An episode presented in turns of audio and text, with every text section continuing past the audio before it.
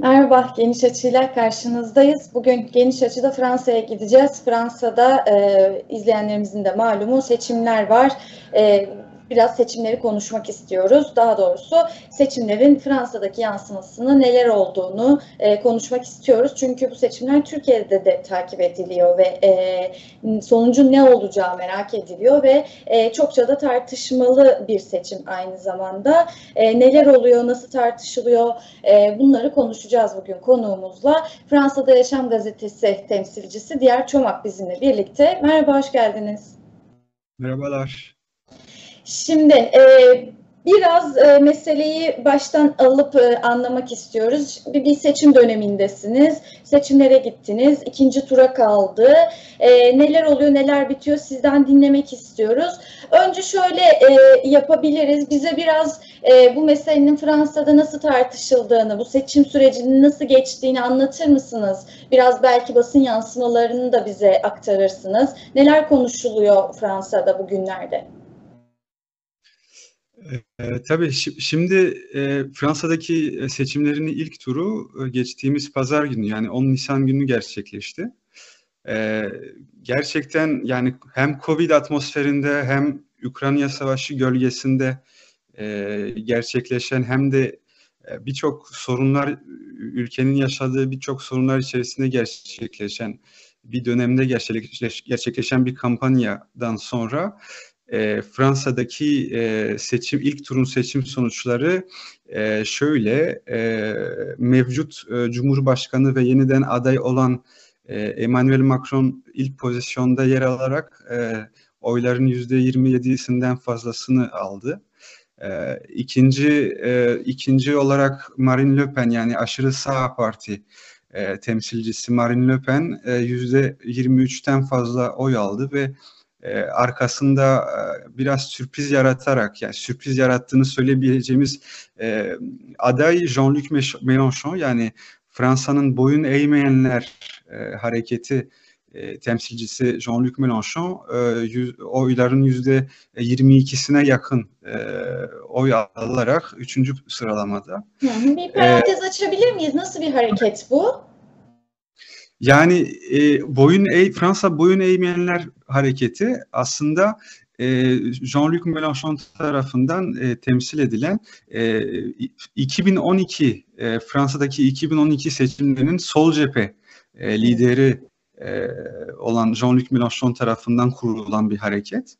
E, bu hareket e, 2017 seçimlerinde de tekrar e, gündeme gelmişti. 2017'de e, %19 oy almıştı. Bu sefer e, daha fazla oy aldı. Şöyle yani kısaca şöyle söyleyebiliriz. Bu hareket e, sol diyebileceğimiz gerçekten solcu ve gerici e, ilerici pardon ilerici bir e, program sergileyen bir e, program oluşturdu. E, bir takım e, sendika üyeleri, bir takım işte e, yazar, akademisyen, bir takım e, değişik grupların oluşturduğu e, önemli bir hareket yerini aldı. E, aslında Jean-Luc Mélenchon'un geçmişine biraz baktığımızda Sosyalist Parti yani Sosyal Demokrat Parti'den çıkmış bir e, insan kendisi. Uzun süre biraz kendisini arayan bir kişi. E, son dönemde e, tutumlarıyla e, gerek ekonomik gerek politik çıkışlarıyla e, olumlu e, tavırlar aldığını söyleyebileceğimiz bir, bir kişi. E, yani sonuç itibariyle savunduğu program e, e, Keynesyen diyebileceğimiz yani e, ekonomik e, olarak e, bu sistemden çıkmayı hedeflemeyen bir kişi ve bir hareket ama e, içeriğine baktığımızda birçok anlamda birçok talepleriyle e, şu andaki yaşam koşullarını iyileştirecek e, talepler sun, sunan bir hareketti. Hmm, evet. Peki e, o zaman hem biraz e, tartışmalarla devam edebiliriz hem de şöyle de soralım onu da e, cevaplarsanız seviniriz. Bu 5 yıllık bir süreç geçti. Bu 5 yıl içerisinde Macron neler yaptı, nasıl bir sınav verdi, nasıl bir 5 yıl geçirdi Fransa? Yani geçtiğimiz son 5 yıl aslında biraz kısaca değerlendirmek gerekirse aslında bayağı kritik e, diyebileceğimiz bir dönem oldu.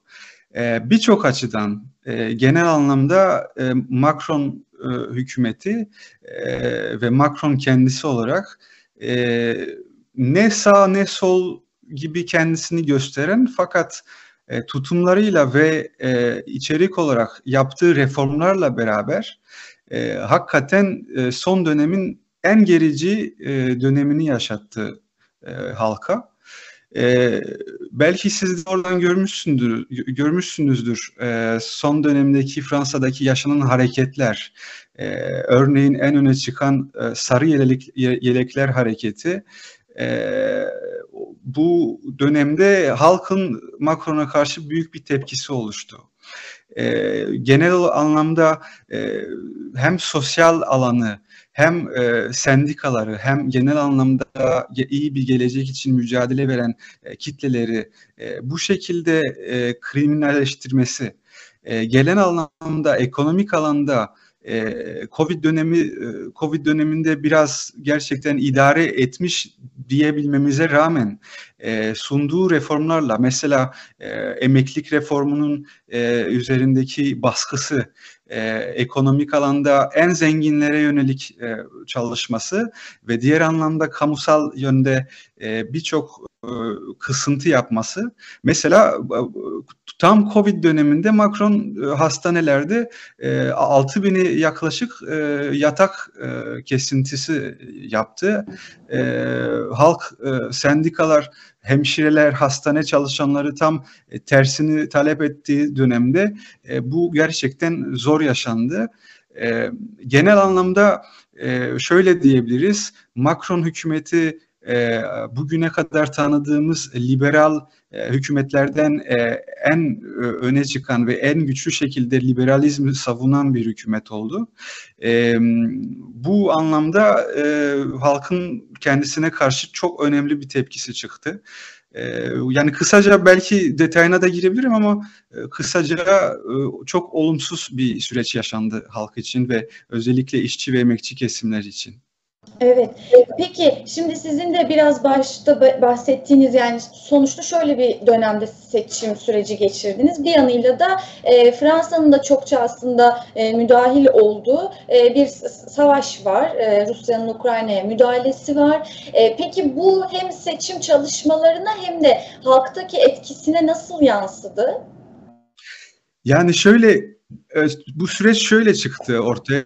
Hani e, Macron Ocak ayından beri e, hem Fransa'nın Cumhurbaşkanı olmakla birlikte hem de Avrupa Birliği'nin başkanı olarak e, yer alıyor. E, bu süreçte bir şekilde bu Cumhurbaşkanlığının seçimlerini hazırlayarak da hem kendisine yararlı olacağını şekilde düşünerek de stratejik anlamda kendisini biraz Avrupa'nın koruyucu adamı, e, kahraman e, adamı olarak e, öne sürdü. E, baştaki işte Putin'le görüşmelerinden, baştaki işte sürekli bir diplomatik diplomatik aracı sağlamanın peşinde olan kendisi. Yani aslında Macron biraz e, bu seçimi hazırladı ve kendisini e, Avrupa Birliği'ni ben kurtarabilirim, ben öne çıkan adamım gibi. E, fakat bütün çözümleri, bütün kararları tek başına yani sınırlı bir komiteyle alması eleştirildi. Gayet otokratik bir çözüm sergiledi. Bu süreçte bu hani Macron ge, gerçekten bir kitlelerin bir kısmı için e, gerçekten e, e, savaşa karşı tutum aldı e, denilse de e, büyük bir kısmı için e, kitlelerin e, bu, bu durumda e, Macron sadece kendi yararı için e, bu burada tutum sergiledi söyleniliyor. E, yani e, söyleyeceğim bu kadar yani bu savaşla ilgili. Evet. E, bunlar haliyle oya da yansıdı diye anlıyoruz öyle mi? Tabii yani savaşın kesinlikle bütün Avrupa'ya yayıldığı, yansıladığı kesinlikle tartışılmaz. E, mesela son yılların en önemli göç akımı e, söz konusu. E, hatta bu konuda e, Avrupa ülkelerinin e, burada ilerici e, güçler tarafından Avrupa tutumun ve özellikle Fransa'nın e, iki yüzlü e, iki yüzlü diyebileceğimiz tutumu gerçekten eleştirildi.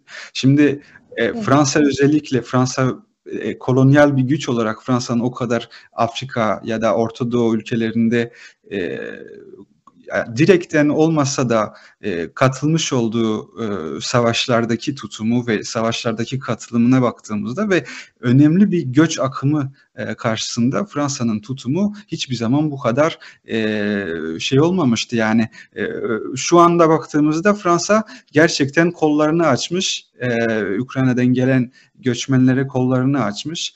Fakat son dönemlerde ve burada özellikle görünen Suriyeli, gerek Afgan, gerek Eritreli göçmenlere karşı tam tersini yaptı bugüne kadar. Polis şiddetiyle işte Kale, Kuzey Fransa'nın bölgesinde oluşturan e, göçmen kampları sürekli sürekli bir şekilde polis şiddetiyle dağıtıldı. E, sürekli onlara karşı e, e, tavırlar sergilendi. E, bugün bu e, savaş e, gerçekten Fransa'ya da yansıyor.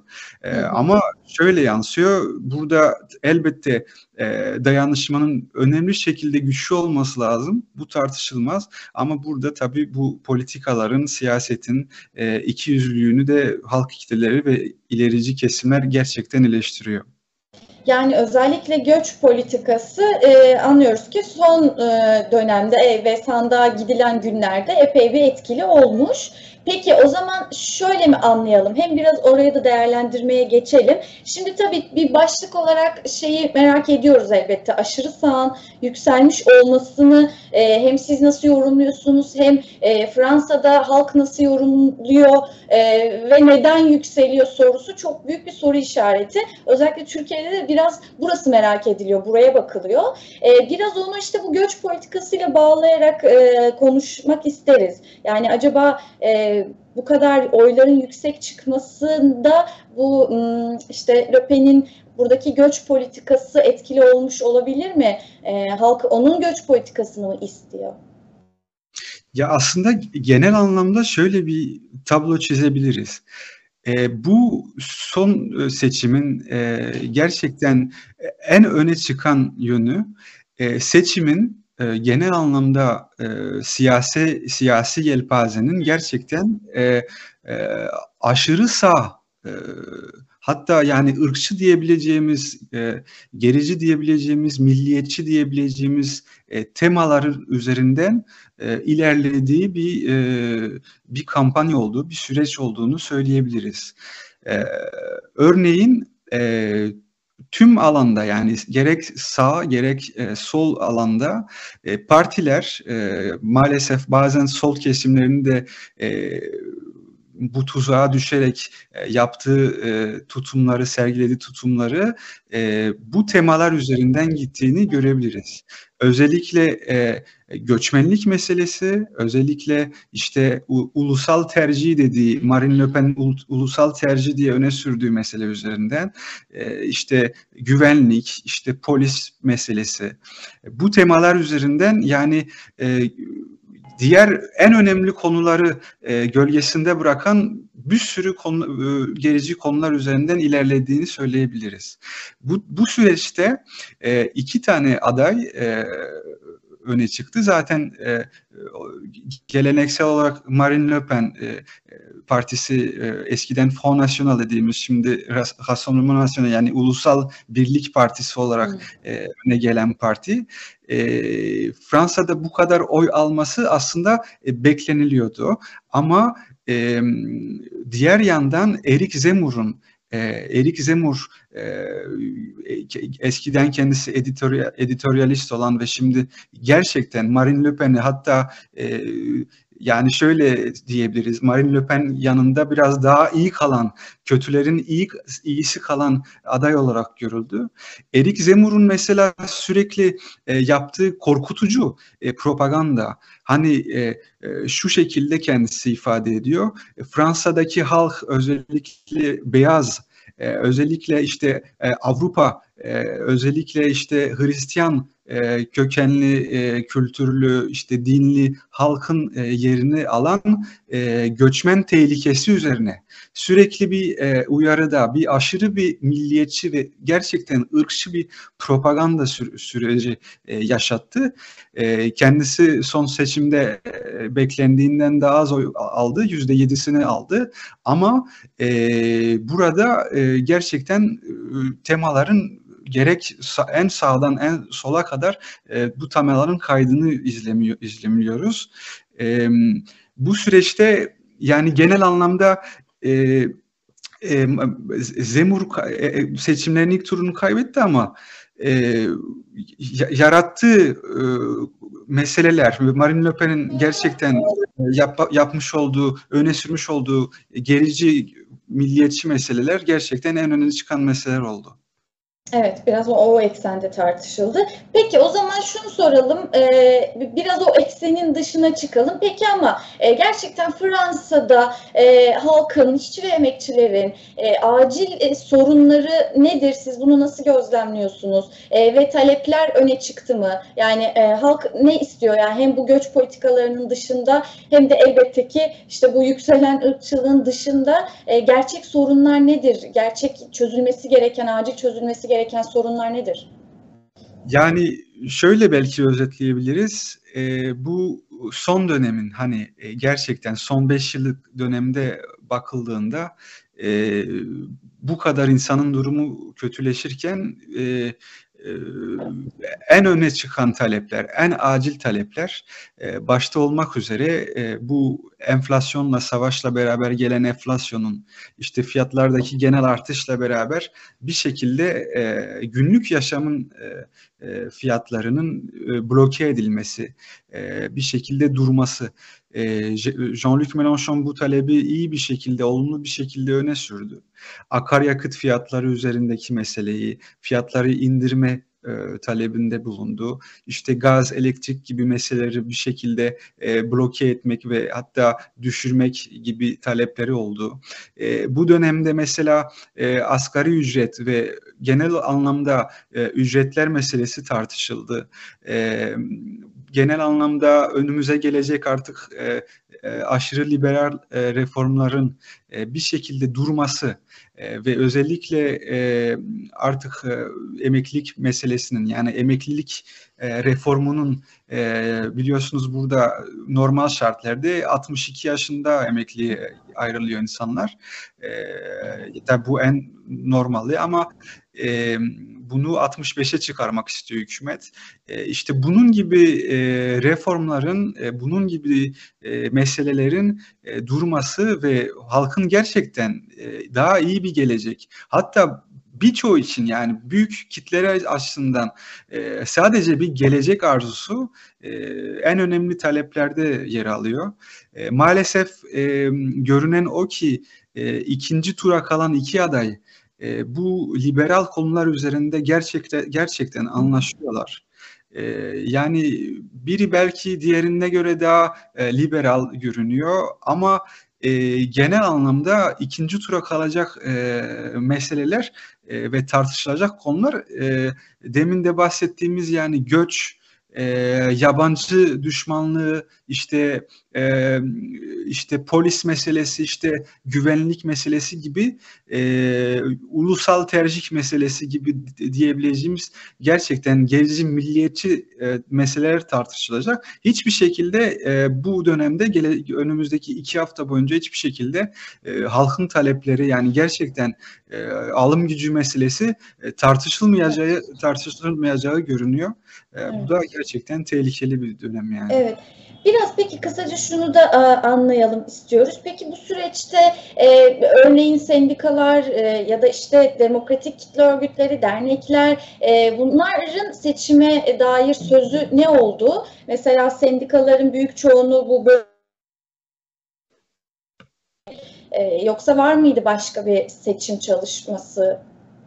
Yani se sendikalar içerisinde bir se seçim çalışması olmadı e, genel e, dernekler diyebileceğimiz e, işte genel kitle örgütleri içerisinde diyebileceğimiz derneklerde bir tutum ama sergilendi yani en ilerici demokratik örgütler içerisinde bir tutum sergilendi. Bir birçoğu hatta Jean-Luc Mélenchon'un Halk Birliği yani Union Populaire programını savunduğu ve e, bunların temsilcileri e, savunduğunu e, savunduğunu gösterdiler, ifade ettiler.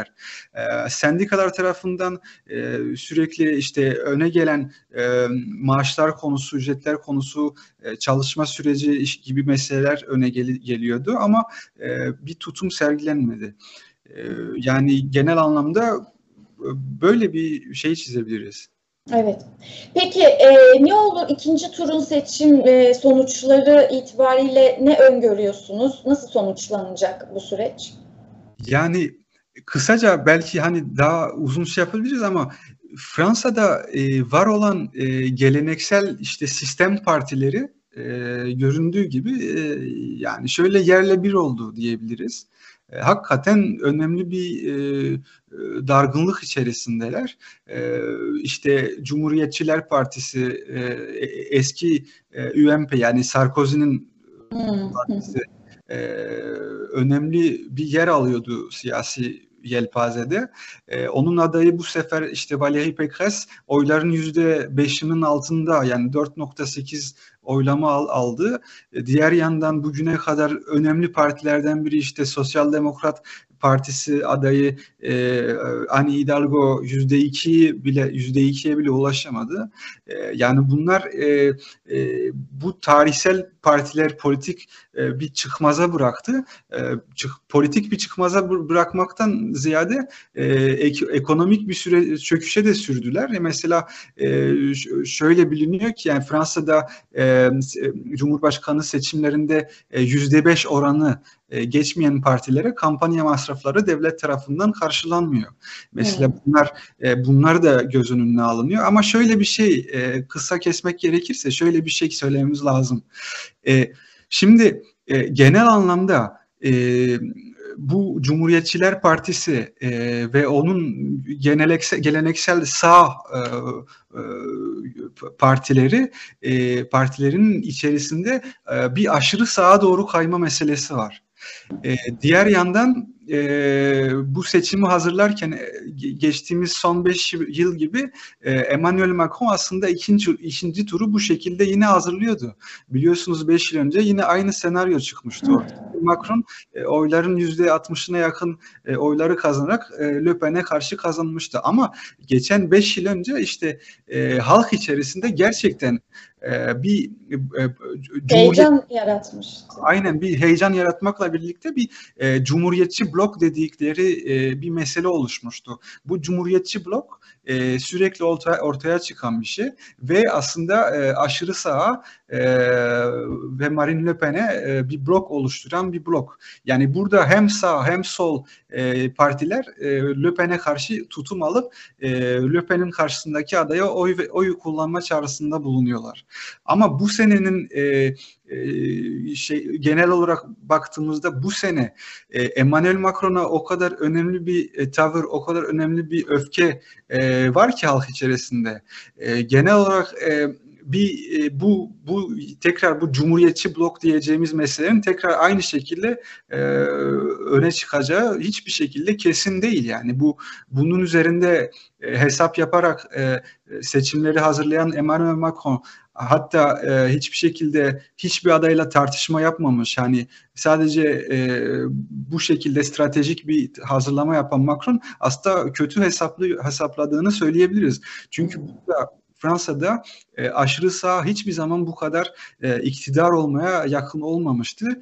E, bunun dışında e, Zemur, Erik Zemur'un yüzde yedi e, oy e, alması ve seçmenlerinin yüzde seksenine yakın e, insanların e, Le Pen'e oy vereceği gibi görülüyor. Evet. Yani şu an gerçekten belirsiz ve Le Pen'in e, kazanma şansını e, e, yani gözler önünde bulundurmamız gerekiyor. E, ama e, belki şöyle de bitirmem lazım. Hı hı. İşte gerçekten e, e, sol partileri yani sol partileri derken e, e, genel anlamda e, Komünist Partisi, Sosyalist Partisi, Yeşiller hepsi yüzde beş ya da yüzde beşin altında oy aldılar ama e, Mélenchon'un ve Halk, Halk Birliği programının e, gerçekten e, bu kadar sürpriz yaratması da e, gerçekten olumlu bir mesele. E, artık e, Mélenchon mesela e, seçim sonrası konuşmasında e, Macron'a oy kullanın çağrısı yapmadı. E, bunu sadece şu şekilde söyledi. Le Pen'e hiçbir tane oy gitmesin çağrısı yaptı. Ama bu sefer mesela kendisi açıktan e, oy çağrısı yapmadı Macron'a. E, ama Sosyalist Parti işte Komünist Parti adayı, e, Yeşiller temsilcisi işte bunlar hepsi e, Macron'a oy çağrısı yaptılar. E, o zaman sandığa gidişler de azalabilir diyebilir miyiz? Aynen öyle. Mesela meselenin önemli bir noktası da o. Zaten e, bu ilk turda oy kullanmamanın oy, oy kullanmama oranı yüzde 26'yı geçmişti. E, ikinci turda bunun gerçekten önemli olacağı bekleniyor. Ve mesela çevremizde tartıştığımız e, sendikalar, e, sendika üyeleri ya da e, çevremizde oluşan e, işçiler, emekçiler, gençlerin birçoğunun artık geçen seçime göre e, tavrının farklı olduğunu da söyleyebiliriz. Birçoğu mesela e, bu ikinci turda oy kullanmama tavrını gösteriyorlar. Boykot çağrısı yapıyorlar. O yüzden yani gelecek iki hafta gerçekten zor olacağı görünüyor. Evet. Evet öyle. Ee, peki takip etmeye devam edeceğiz biz de. Çok teşekkür ediyoruz vakit ayırdığınız değerlendirmeleriniz için de teşekkürler. Ben teşekkür ederim. Kolaylıklar diliyoruz. Evet, Geniş Açı'nın bugünlük sonuna geldik. Yeniden görüşmek üzere, hoşçakalın.